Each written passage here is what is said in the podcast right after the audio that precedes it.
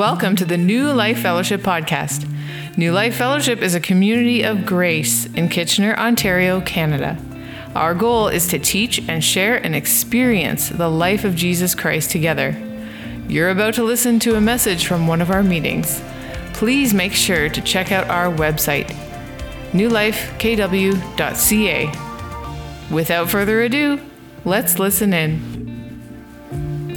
Uh, if you have your Bibles with you, uh, you can turn to Genesis chapter 4. Uh, we're going to be studying that famous story of, of Cain and Abel, where uh, that story where, where Cain uh, murders Abel. And uh, if, if, you're looking for a little help, a, a mnemonic to remember who's who in the story, I always think Cain was Abel. It's a little dark, but it helps me. So, but uh, we're going through this book of Genesis, and, and Genesis is very much a, a, book of origin stories, hence the name Genesis. Genesis is the Greek word that uh, is translated from the Hebrew word tolda, and tolda means origin or, or generations. And, and it's a very appropriate title uh, for the book based on the material, but I would say especially for the structure of the book of Genesis. And so, 10 times through the book of Genesis, we come across this phrase this is the account, or this is the generations of and then fill in the blank. And, and it seems to divide the book into a, a variety of different sections. So the, the first section is really Genesis 1 1 all the way to chapter 2 and verse 3, where we encounter the seven days of creation. And, and that's the, the first section, the first part of this book of Genesis. And then, beginning in chapter 2, verse 4, we come across the account or the first tolda of the, the generations or the origin of the heavens and the earth. And it details now uh, a, a, more detailed creation of Adam and Eve, and then eventually their fall, eventually the sin in chapter 3.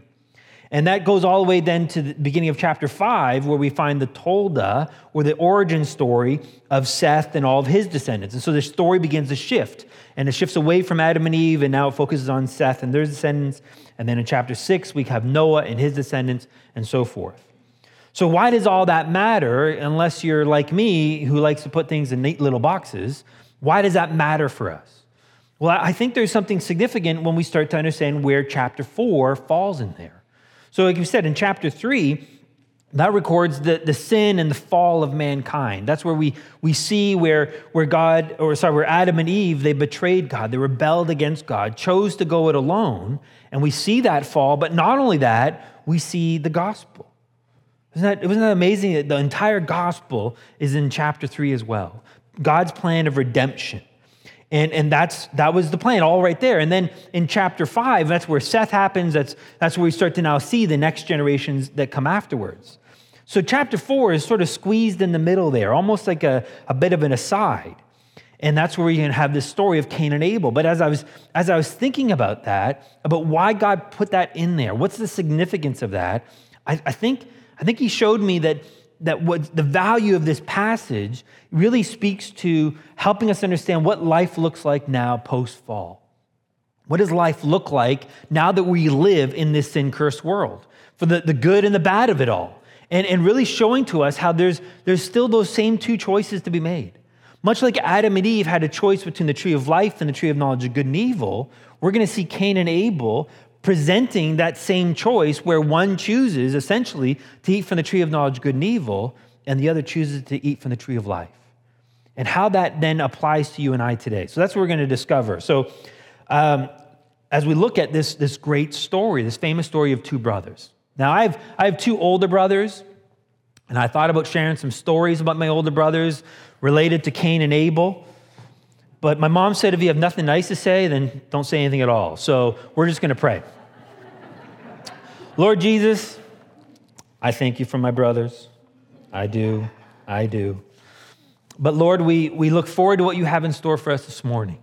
And, and I really pray that we would have a, a powerful understanding of what it is that you have for us, what it is that you intend for us now that we live in this world, how we can come and present ourselves to you and experience life, experience your power, experience your love. And so we're going to trust you as best we know how for you to be the teacher, to speak through me, but also to say uh, or to receive these words and make them applicable to our lives. In your name we pray. Amen. All right, so we're going to begin in Genesis chapter 4, verse 1. It says, Now the man had relations with his wife Eve. Isn't that a, a very clean term? Right? Uh, the King James said, And Adam knew Eve, and she conceived. It's another way of putting it. Uh, parents, I'll let you figure that out to your kids, but basically, Adam and Eve, they have sex, they have a child, and, and now she's conceived and she gives birth to Cain, and she says, I have gotten a man child with the help of the Lord. Now, what's interesting here is this, this word man child is, is literally the word ish in Hebrew, and it means Lord. And so, what she's saying is, I have the Lord with the help of the Lord, the second Lord being Yahweh. Now, why is that significant? Well, if we remember back to chapter 3, where, where the gospel was presented, and we saw how God immediately redeemed Eve, how, how Eve was restored right off the bat because God was going to include Eve in his plan. He was going to include Eve in the plan of redemption and saying that the seed is going to come through you. And so I wonder, and many commentators had the same idea, that when, when Cain was born and she's making this declaration, with the help of Yahweh, the Lord, I have the Ish, the Lord. And was she thinking that Cain was going to be the Savior? Now, number one, she was really wrong. But number two, I think it says something about the faith that Eve had, that she was believing and trusting in the coming Messiah. And so she was hoping that, that this, this Cain was going to be the Savior. Well, verse 2, it goes on again, she gave birth to his brother Abel, and Abel was a keeper of flocks, but Cain was a tiller of the ground. And, and so basically, what happens here is Cain's going to look after, after some, uh, the, the garden and, and, and the vegetables and so forth. So he's much a farmer. While Abel, he's going to be a shepherd. He's going to look after some flocks, some, some sheep and some goats and so forth. And, and we don't know how long uh, of a period goes on, but, but there's a number of years that go on in this chapter 2, in verse 2, sorry, where they're, they're growing up. And, and are they young men as teenagers or in their 20s? We don't really know. But clearly they're old enough that not only are they helping out, look after in the garden, but they actually have their own responsibility. Again, Cain looking after the vegetables and the fruit and so forth as a farmer, and Abel looking after some flocks. And so now they've, they've grown up, and now in verse 3, it says, And it came about in the course of time that Cain brought an offering to the Lord of the fruit of the ground. And Abel, on his part, also brought of the firstlings of his flock and their fat portions, and the Lord had regard for Abel and for his offering. And so what's interesting here is a number of years go by, and, and they now bring a sacrifice, they now bring an offering to God. Now, a lot of commentators talked about this being a sin offering, that because of their sin and because of what happened, they're bringing the sin offering. But the reality is, the scripture doesn't actually say that it's a sin offering. There are a number of different sacrifices, a number of different offerings that we will discover later on in the Old Testament. But I think this was just basically, it was that, just a offering. It was a sacrifice. And they were bringing each of them what they were caring for. And so Cain, he brings some fruit of the, uh, of the field. Maybe bring some apples, bring some strawberries, maybe some corn, make popcorn with, I don't know. But he, he brings all that as a sacrifice to God, while Abel does the same with his responsibility. Looking after the, the animals, he brings the firstlings, he brings the first fruits, the, the young calves or the young sheep and so forth, the lamb, and he's bringing that as a sacrifice to God. And it says here that God, he has regard for Abel and his offering. He receives it with joy and with pleasure. But Cain was different. It says in verse 5 But for Cain and his offering, he had no regard. So, so God looks at Cain's offering and wants no piece of it, and he, he rejects it. He wants nothing to do with it. Now, there's immediately all kinds of questions that come up as to why did God accept one and not accept the other? What, what was the reason behind all that? And, and I think there's a, there's a couple possible reasons, or a few reasons why.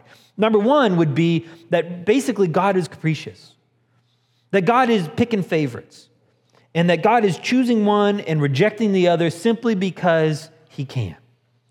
And there's no real pleasing this God. He's just going to do what he wants to do. It's a very capricious God. Well, I don't think that's the answer at all. Because if that were the case, then, then God can't be a God of justice. God can't be good. Now he's just being mean and cruel. And so it's not that he's being capricious. It's not that he's choosing one and, and rejecting the other just offhand. There's a reason behind why he accepted one and didn't accept the other. Well, another possible answer could be that the difference between one was the blood of an animal versus a grain sacrifice, a grain offering. Again, you think about in the, in the, New, in the Old Testament under Moses, how that you're to offer the blood sacrifice for the forgiveness of sins, and how that was worth more than offering anything else. But the reality is, in the Old Testament, in those, um, in those sacrifices that God ordains, there are times to offer grain sacrifices. And even says to those who are poor, if you can't offer the blood of a, of a lamb, then, then offer something less. Offer some quail. If that doesn't work, offer the little rat or the little bunny rabbit. Or, or if you have no animals around you and you can't go trap one, offer dirt. Like it, it really wasn't about what you're offering. It was basically make an offering. That's all that matters. That's what it comes down to. And so I don't think it's, it's about the nature of what was offered. That one that was better because it was an animal and the other was less because it was, it was a grain. That wasn't it. I think the, the real reason why God accepted one and rejected the other was the heart behind the, the sacrifice, the attitude in which that sacrifice was made. And, and I say that because the writer of Hebrews gives us some insight into that. So in Hebrews chapter 11 and verse 4, that famous chapter of faith, where all these great men and women of God and what they did by faith, it says in verse 4 that by faith, Abel offered to God a better sacrifice than Cain, through which he obtained the testimony that he was righteous, God testifying about his gifts, and through faith, though he is dead, he still speaks. More on that last part later. But what we see here is that Abel offered that sacrifice by faith. And that was the heart, that was the attitude behind it. And that made all the difference. If I could explain to you this way, that, that Cain's offer was basically one of religion. Religion being, this is what you're supposed to do. These are the rules. These are the, the proper things to do. And so religion is this outward action of service or even worship that is really independent and doesn't require anything of your heart. It's in obedience to the law, to rules, to right behaviors. And at its best, all religion is is good looking flesh, good looking behavior. But at its worst, it's cruel, it's mean, it's jealous, it's critical, it's vindictive, it's destructive because it will tear down others in order to lift yourself up. That's religion. It very much is embodied in the tree of the knowledge of good and evil. Meaning it looks good or it may look evil, but the result of, of that tree, there's only one result of that tree, the fruit is death. And that's what religion is it just offers up death. And so we might see it today in people who, who faithfully attend church every Sunday morning who are consistently reading their Bible and maybe even offering up their praise and offering up prayers to God, but they're doing it simply because they think they're supposed to. Maybe they think they need a tithe and they're giving 10% because that's what they've been told to do. And they're following a rule book more than they're following a person. And so there's really nothing in their heart behind it. They're just going through the motions. And that's religion, and that's not what God's after. That's not what He's, he's interested in. He's not in need of that. See, He's not really interested in the sacrifice itself, He's more interested in our hearts. In, in Psalm 51, this is, this is David's psalm of, of praise after he's been forgiven for what happened with Bathsheba and Uriah. Everyone remembers Bathsheba, everyone forgets Uriah. Uriah just got murdered out of the deal, right? But it's David's sin with Bathsheba and Uriah. And, and he's now responding uh, after God has forgiven him. And you think about it, under the old covenant, what was the forgiveness? What was the sacrifice that was to be offered for adultery and murder? Yeah, there was no sacrifice. You just got stoned twice. So they should have stoned David, brought him back to life, and then stoned him again for what he did and he had no sacrifice to offer, and yet he was forgiven. And this is what he says in verse 16 and 17 For you do not delight in sacrifice, otherwise I would give it. You are not pleased with burnt offering. The sacrifices of God are a broken spirit, a broken and contrite heart. O God, you will not despise. A broken heart, a broken and contrite spirit. Now, please understand, with this term broken here, doesn't mean that God needs to crush you and destroy you and snap you in two because you're so wicked and horrible and evil. That's not what this word broken means. The word broken really means to be submissive, to submit yourself under another. It's really what we often refer to, refer to it as a horse training term, talking about this broken will of a trained horse. It's not that the cowboy has abused the horse or beats the horse regularly. It's that this horse now has submitted himself to the cowboy, to his master. And that's what God's looking for from us. He's not, he's not looking for what you and I can offer him. Think about it. I mean, Jim, you're a wonderful guy, but God doesn't need what you got. He's got it in spades, right? He doesn't need your money. He doesn't need your, your service. He doesn't need your time. He doesn't need your energy. That's not what he needs. It's not what he requires. He's after something far bigger, far more significant, which is our heart, which is that attitude of trust and, and submissiveness towards him. That's what he's after. That's what he's looking for. And so Cain, he embodies this religion where he's just following a moral code. But Abel and his sacrifice is, is better defined as an obedience to a person. It's a trust. If religion is only the outward, outward action of the, only the outward action to serve rules, faith is the inward action of trust and dependence that leads to outward action. It's not that God doesn't want outward action, it's that He wants us to trust Him for that outward action. That's, that's really important.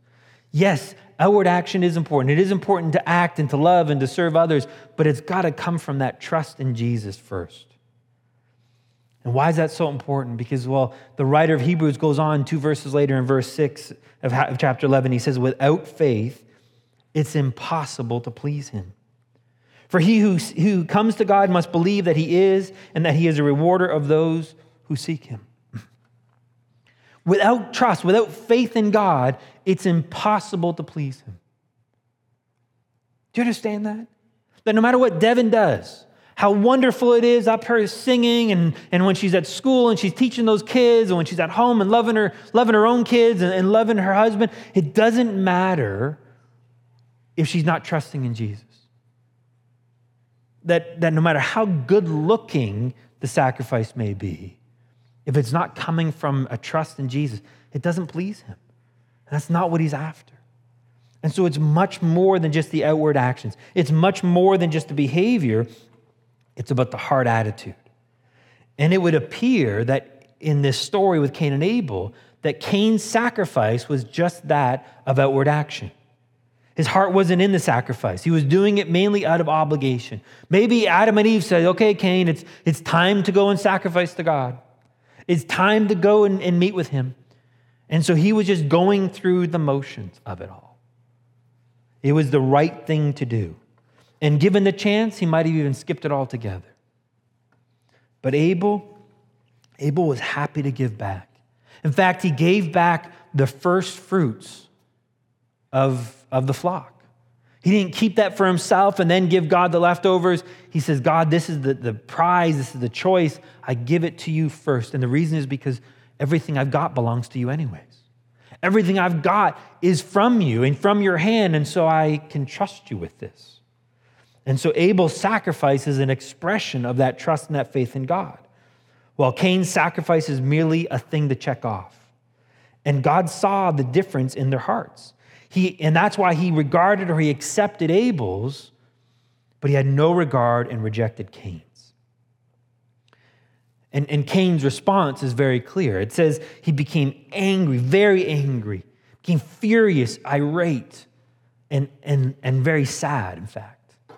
That, that phrase where it says his countenance has fallen, it literally means he became long in the face. And so he's walking away and he's thinking, God, I've done everything you asked me to do, and you, you don't want that? You don't want what I've offered to you?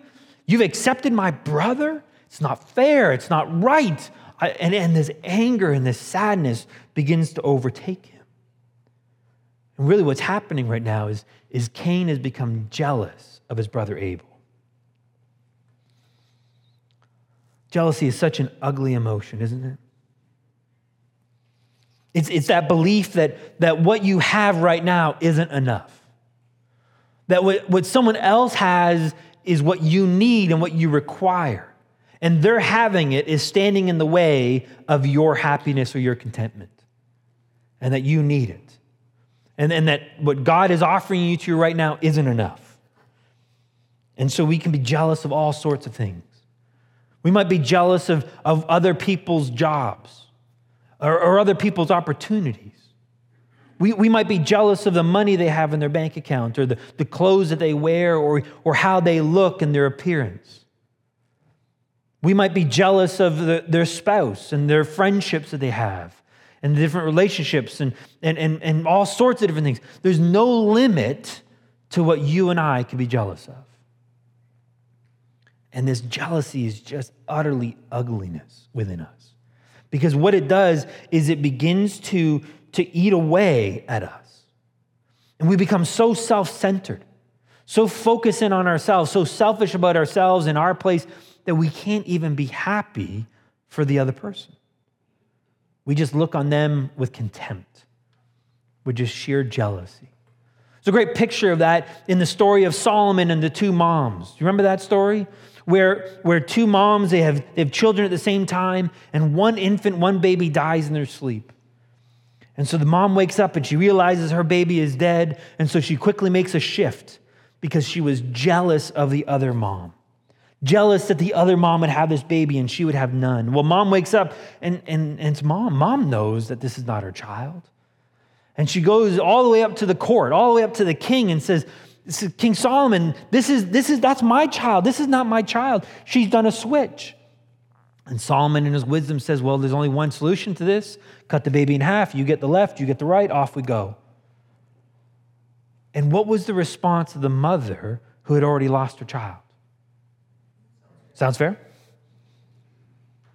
Think about how ugly, how disturbed you have to be where you're willing to kill a baby because you don't want someone else to have that baby because you lost yours. That jealousy will drive you to, to really no, no limit of the darkness. We really become little children crying out, It's not fair, it's not fair, this little toddler temper tantrum. Psalm 73 is such a great psalm. If you're feeling jealous, I encourage you to read Psalm 73 uh, from top to bottom. But in there, he says, When my heart was embittered and I was pierced within, then I was senseless and ignorant. I was like a beast before you. I love the imagery here. I was senseless. I was ignorant. I was like an animal. I was like a rabid dog.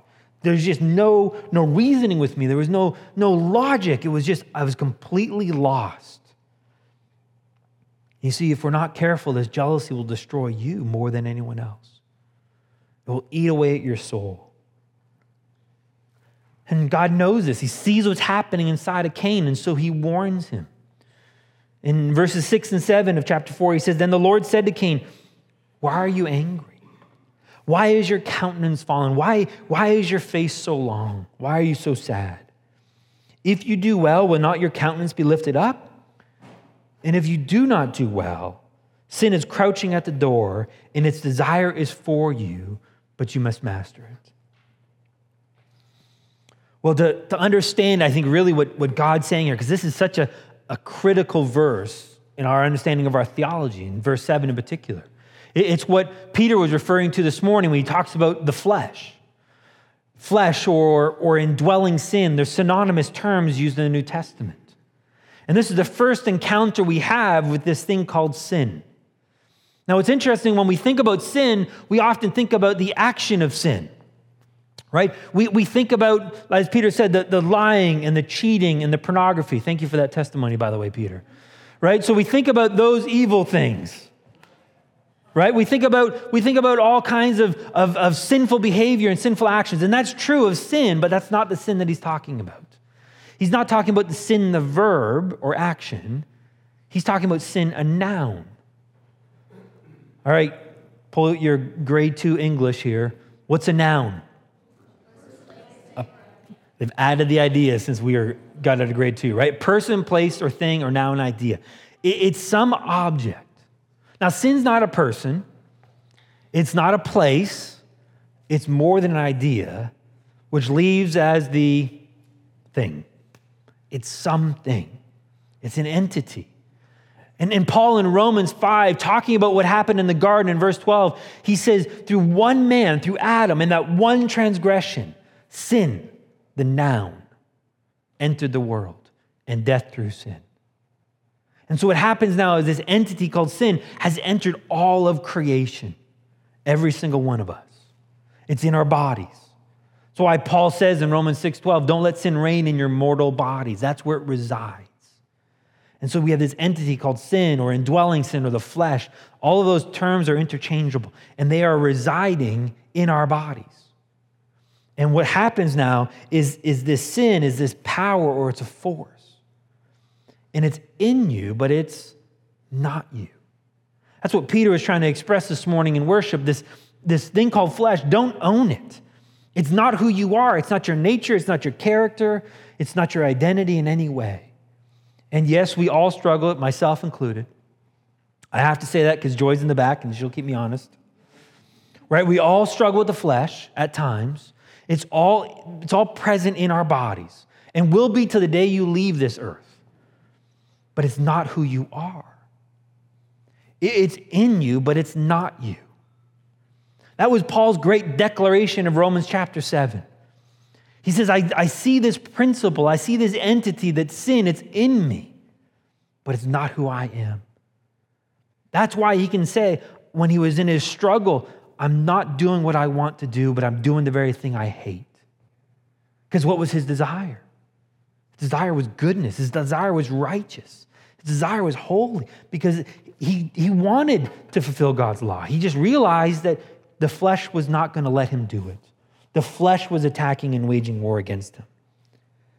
And so sin came into all of our bodies. And, and before the cross, before we, you and I met Jesus, sin masters us. Sin controls us. We were a slave of sin, it says in Romans 6 19. And so it had this dominance over us. And that's why we had to die with Jesus on the cross. That sin didn't die on the cross. Jesus died for our sins behavior, but sin, the noun, the old master didn't die, the slave died when we were crucified with Jesus. And so we're no longer under his dominion, but that doesn't mean it's not still attacking us. Because while the slave's been replaced with someone free, the old master's lurking around and it's waging war with us. And it's attacking us and it's, and it's spinning all kinds of, of sinful thoughts. It's saying to Wes that he should be a Lakers fan right now right? It's going after him in these, these, these sinful ideas. Now, I, I make light about that, but the reality is sin's not a joke. Not, again, not the action, the noun, because it is, it is spinning a narrative, it is spinning a story for each and every one of us. Trying to convince you about who you are based on sin's idea, based on sin's thoughts. And you know what? It sounds really good.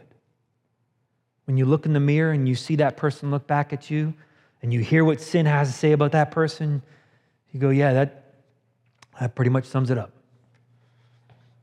Not good enough, too much of a mess, not, not offering enough to help to offset that mess, a failure, uh, an evil person, a wicked person, maybe even a sinful person. And we feel that shame and we feel that guilt and we feel that sense of failure and inadequacy and worthlessness and unimportance. And all of that is sin, just weaving that story, presenting it to you and I. Because it sounds right, we believe it. And, and then it begins to tell stories about Sue.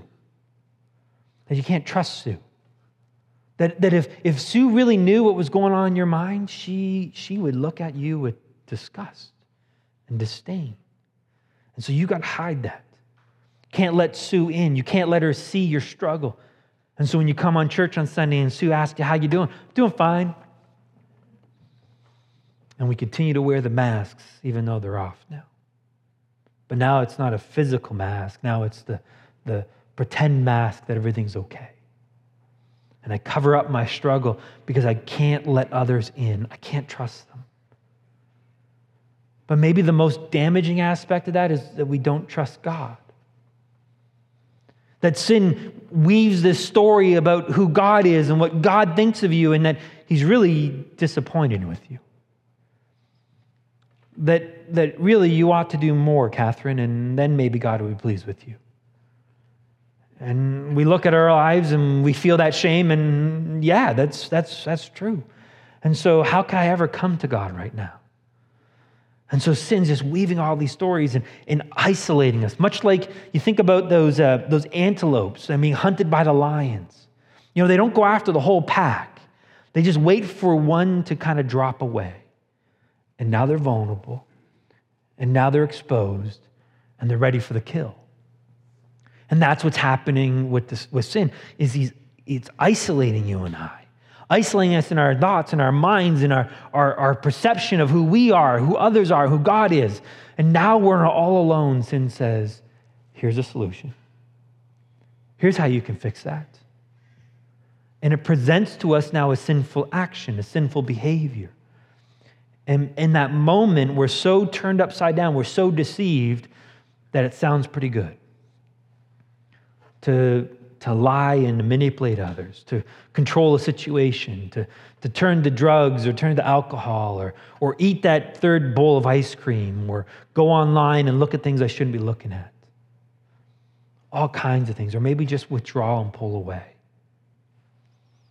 All of these stories that sin's waging against us. And I, and I say all that because that's what goes through my mind every day.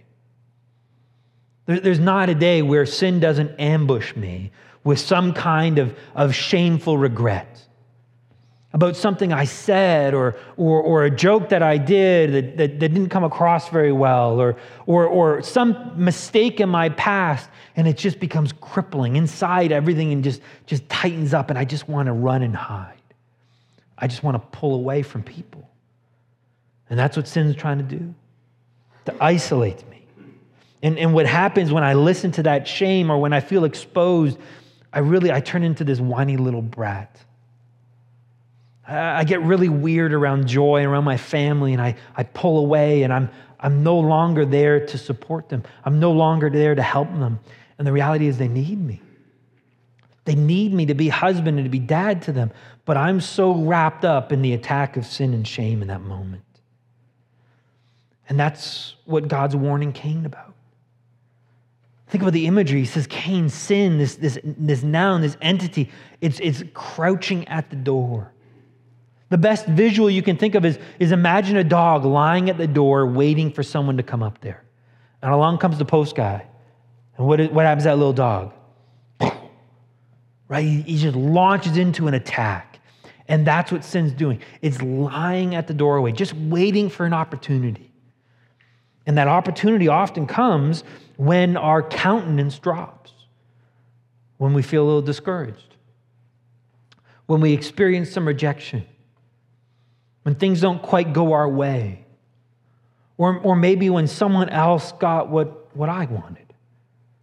And so that little bit of jealousy, that little bit of disappointment, sin starts to feed off of that. It says, well, you know, if, if you had that, everything would be better. If, if that was part of your life, then, then you would be finally happy and content. If, if that person treated you the way they're treating that person, then everything will be better in your life. And so that jealousy begins to rise up, that anger begins to rise up. And as, as James 1 12, or 14, 15 says, that each one is tempted when he's carried away and enticed by his own lust. And when lust is conceived, it gives birth to sin. And when sin is accomplished, it brings forth death. This is Romans 6:23. The wages of sin is death. Again, death here is not physical death. It's not that you're going to stand in front of a firing squad or you're going to get the chair or, or you're going to bury in the ground. Death is an experience that we've all are too familiar with. The best description or best illustration I can give to you is think about the last time you sinned. How did you feel afterwards? That, that frustration, that sense of failure, that sense of, of disappointment, of anger, that's death. And that's always what sin's going to serve up every single time. Trust me, I've tested it. And I will continue to test it, unfortunately. But it will always result in more death, more frustration. And that's what he's warning us against here. That's why he's warning Cain be careful, because you now have an enemy coming after you. And that's why we're told don't let it reign in Romans 6:12. Don't let sin reign that you would obey its desires. Notice they're not your sinful desires. They're sin's sinful desires. But unfortunately, Cain doesn't listen. He doesn't heed the warning, and, and instead he ends up murdering Abel. Verse 8 Cain told his brother, meaning he, he called his brother into a field, and it came about when they were in the field that Cain rose up against Abel, his brother, and killed him. The, the first recorded sin after the fall is, is not a lie. It's not a little bit of manipulation. It's just flat out murder. There's no slow decline to society at this point. Society goes over a cliff. In verse 9, then the Lord comes to Cain and he says, Where is Abel, your brother? Now, God knows full well where he is. So, why is he asking him where he is? It's because I think God's giving Cain an opportunity. He's giving Cain a chance to come clean. And Cain says, I, I don't know. Am I my brother's keeper? It's the first recorded question of the, of, the, of the Bible, but it's not really a question. Can you hear the arrogance and the sass? Can you hear the, the, the, the sheer, the, the, the lying, the, the disdain, and the, the lack of remorse in Cain's voice? Why should I care? Who's Abel to me? I don't care about him. I have no idea. And then in verse 10, he says, What have you done? What have you done?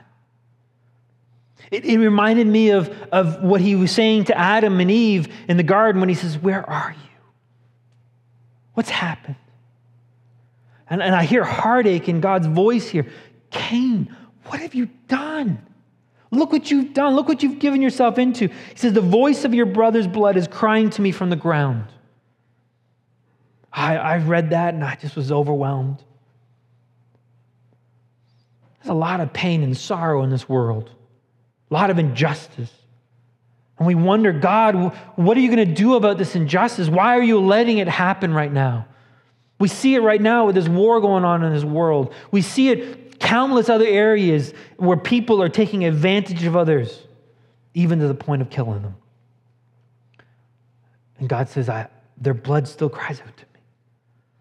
I'm not going to forget that because I'm a God of justice, especially to those who've been hurt. And so, verse 11 now, he says to, says to Cain, he says, Now you are cursed from the ground, which has opened its mouth to receive your brother's blood from your hand. Which is interesting. He didn't curse Adam and Eve. Remember, we saw that? He cursed Satan and he cursed the ground, but now he curses Cain. When you cultivate the ground, it will no longer yield its strength to you. You will be a vagrant and a wanderer on the earth. Remember, he's a farmer. And God has taken that farming away from him. When he goes to work the ground, and I bet you he enjoyed it, I bet he loved it. Every time now he goes to work the ground, he's not going to get the produce of it. It's not going to deliver. And not only that, but now he's going to be a vagrant and a wanderer. I believe this is more than just physical wandering. I think it's going to be in his soul. Other translations, they use vagabond, a restless wanderer, a fugitive. Basically, he's always going to be looking over his shoulder. He's never going to be content. He's never going to find what he's looking for. And what's Cain's response in verse 13? He says, My punishment is too great to bear. Behold, you've driven me from this day from the face of the ground, and from your face I'll be hidden, and I'll be a vagrant and a wanderer on the earth, and whoever finds me will kill me. Isn't that ironic? You kill a man, and you're angry because someone might now kill you as a response. There's no remorse in what Cain's done. Zero. All he cares about is himself. It's not fair. And, and who are these other people that are going to kill him?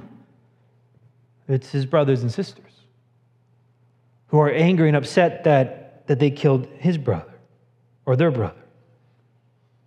And so all we see is the self centeredness. But look at God's response even to Cain. He doesn't say, Well, you deserve it, and much more. You brought this on yourself. It's your own fault. These are your choices. Now you live with the consequences. He offers him grace. Verse 15 So the Lord said to him, Therefore, whoever kills Cain, vengeance will be taken on him sevenfold. And the Lord appointed a sign for Cain so that no one finding him would slay him. He still protected him. Although, to be honest, I don't know if that was mercy. Because Cain would have lived a long life of restless wandering in his heart. Goes on in verse 16 that he, he went out from the presence of the Lord. And I just, that, that broke my heart when I read, he leaves the presence of the Lord. He's not going to be able to have that communion with God. I mean, think about it. What was so impressive was God spoke to him and he got to speak to the God of the universe. And he says, No longer will I have that. He leaves the presence of the Lord and he settles in the land of Nod, east of Eden. And so he did settle, but not in his heart, I believe. It's such a tragic story, a tragic picture here. To live as this, this discontented and dissatisfied in his soul. So, what's, what's the lesson here for us? Well, the easy lesson would be that don't let jealousy consume you.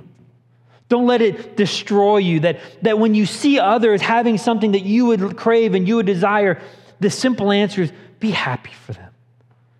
That's maturity, isn't it? The immature just says, I want, I want, I take. But the mature can look at what others have and just be like, I'm so happy that you've got that. I'm, I'm so happy that you get to enjoy that. I, I can't do it, but I'm happy that you can. And so that would be the easy takeaway. Another one, which is really free, by the way, is that if God confronts you, don't respond with sass. Right? Don't respond with sass. That's an easy one. That one's for free. But I, but I think there's so much more that we can learn from this because I don't think, although it's a story about Cain primarily, it's really a story of these two brothers. And I believe there is much more that we can learn from Abel than we can learn from Cain. Remember what the writer of Hebrews says that, that Cain still speaks to us today. He still is speaking to us. He's still is offering you and I today. And there's so much more that we can learn because Jesus says Abel was the first prophet. So he's speaking to us. There's something for us to learn. And I believe here the key to understand, the takeaway, is understanding the sacrifice and the difference between the two specifically the heart of that sacrifice. You see, you and I, we get to offer a sacrifice, but it's not a sacrifice for sin anymore. Why is that? Why don't we offer a sacrifice for sin anymore? Because I know Ryan sinned recently. So why does he not have to offer a sacrifice for that sin? Jesus already paid it. As that hymn says, Jesus took it all. Every single sin you have and you will commit, which is a lot, by the way, all of it is gone, already paid for. There is no longer, says the book Hebrews, there's no longer a sacrifice for sin because it is finished, it's done. But remember, this sacrifice, I don't think was a sin sacrifice. And as I thought about it here was Cain and Abel were offering a sacrifice that was outside of both new and old covenants. It was just a response to God. And I think there's a lesson there for us that there's always this sacrifice that we're to offer God. But it's not that he wants things from us. It's not that he's looking at, okay, now you have to give money, you have to serve, you have to give time, and, and you have to do this and do that, and so forth. That's not what he's after. He's after so much more. And Paul summarized it so well in Romans 12. He says, Therefore, I urge you, brethren, by the mercies of God, to present your bodies a living and holy sacrifice acceptable to God, which is your spiritual service of worship. Basically, what he's saying is God has done such an incredible work in you that you're a new creation. You are already alive. You're holy. You're righteous. So just say, Here I am, Lord. Present yourselves as a holy, as a righteous being, as a new creation. Present yourself and say, Here I am, Lord, use me. And that's what he's after. He's after you, he's after your heart. He doesn't want a part of you, he wants all of you. And that's why surrender, that's why submitting to him is so important. Because we're not surrendering things. We're not just surrendering our marriage or our friendships or money or job or, or reputation or a ministry or a church or anything. We're submitting our very, our very selves to Him and say, God, here I am. Do with me what you choose because I know you're good. I know you're loving. And I know you want to do great things with me and through me. So we present ourselves to Him. Here I am, Lord. In verse 2, and do not be conformed to this world, but be transformed by the renewing of your mind, so that you may prove what the will of God is, that which is good and acceptable and perfect. That we will see and understand what it is that God wants to do in that moment. So, right now, you have a choice. You have sin waging that war in your mind, trying to pull you towards the tree of knowledge, good and evil. Serve religion. And when that doesn't work, evil, medicates, drugs, alcohol, sex, whatever it is that will make you feel better in the moment, just, just do it. Manipulate, control, protect yourself, whatever it is you do. But it's offering you and I death. And so that's the, that's the choice. We, can, we could go that route, and sin will consume us, and we'll experience death. Or we can remember that what Jesus did on the cross set us free. And now the Holy Spirit inside of me, the Holy Spirit inside of me is going to put to death those deeds. They're going to put to death those thoughts. And I'm not going to listen to them. I'm going to reject those ideas. I'm going to reject that story and that narrative that sin is spinning towards me. Instead, I'm going to accept God's story. I'm going to accept what He says. And what He says is that despite my failures, despite my screw ups and my sins, I'm still His beloved. Own that belovedness, own that acceptance, and say, Here I am, Lord, reporting to duty. And when that happens, when you get the church, the body of Christ, adopting that attitude, the dominion of darkness just is terrified. So let me close with Micah 6, 7, and 8. Does the Lord take delight in thousands of rams and 10,000 rivers of oil? Is it what you offer him? Shall I present my firstborn for my rebellious acts, the fruit of my body for the sin of my soul? Sorry, Hannah. He has told you, O oh man, what is good. And what does the Lord require of you but to do justice, to love kindness, and to walk humbly, to walk in dependence and trust and faith with your God? Let's pray. Father, Thank you. Thank you for what you've given to us, what you've done for us. That you have you've paid the price. You've gone to the cross. You have set us free to be free. We're now entirely free in you. And we could now choose to abuse that freedom and experience the result of that, which is the emptiness that this world has to offer us. Or, Lord Jesus, we can choose to offer a sacrifice to you, present ourselves, our whole being, in submission to you and say, Here we are, Lord Jesus. Use me, work through me, make a difference. I pray that we will, we will be able to acknowledge that and do that, knowing that then this world would see you, a light shining in darkness. In your name we pray. Amen. You have been listening to the New Life Fellowship podcast. Thanks for joining us. For more great content, please be sure to check out our website, newlifekw.ca, and sign up for our mailing list. Subscribers will receive our The Life in the Apartment ebook that is sure to encourage and bless. Don't forget to follow us on Facebook, Instagram, and subscribe to our YouTube channel to watch the latest services and additional video content. New Life Fellowship is a registered charity that is supported by the giving of partners and friends. All donations will be received. If you would like to donate, donate at newlifekw.ca. Your giving is highly valued and appreciated. You are loved. Take care.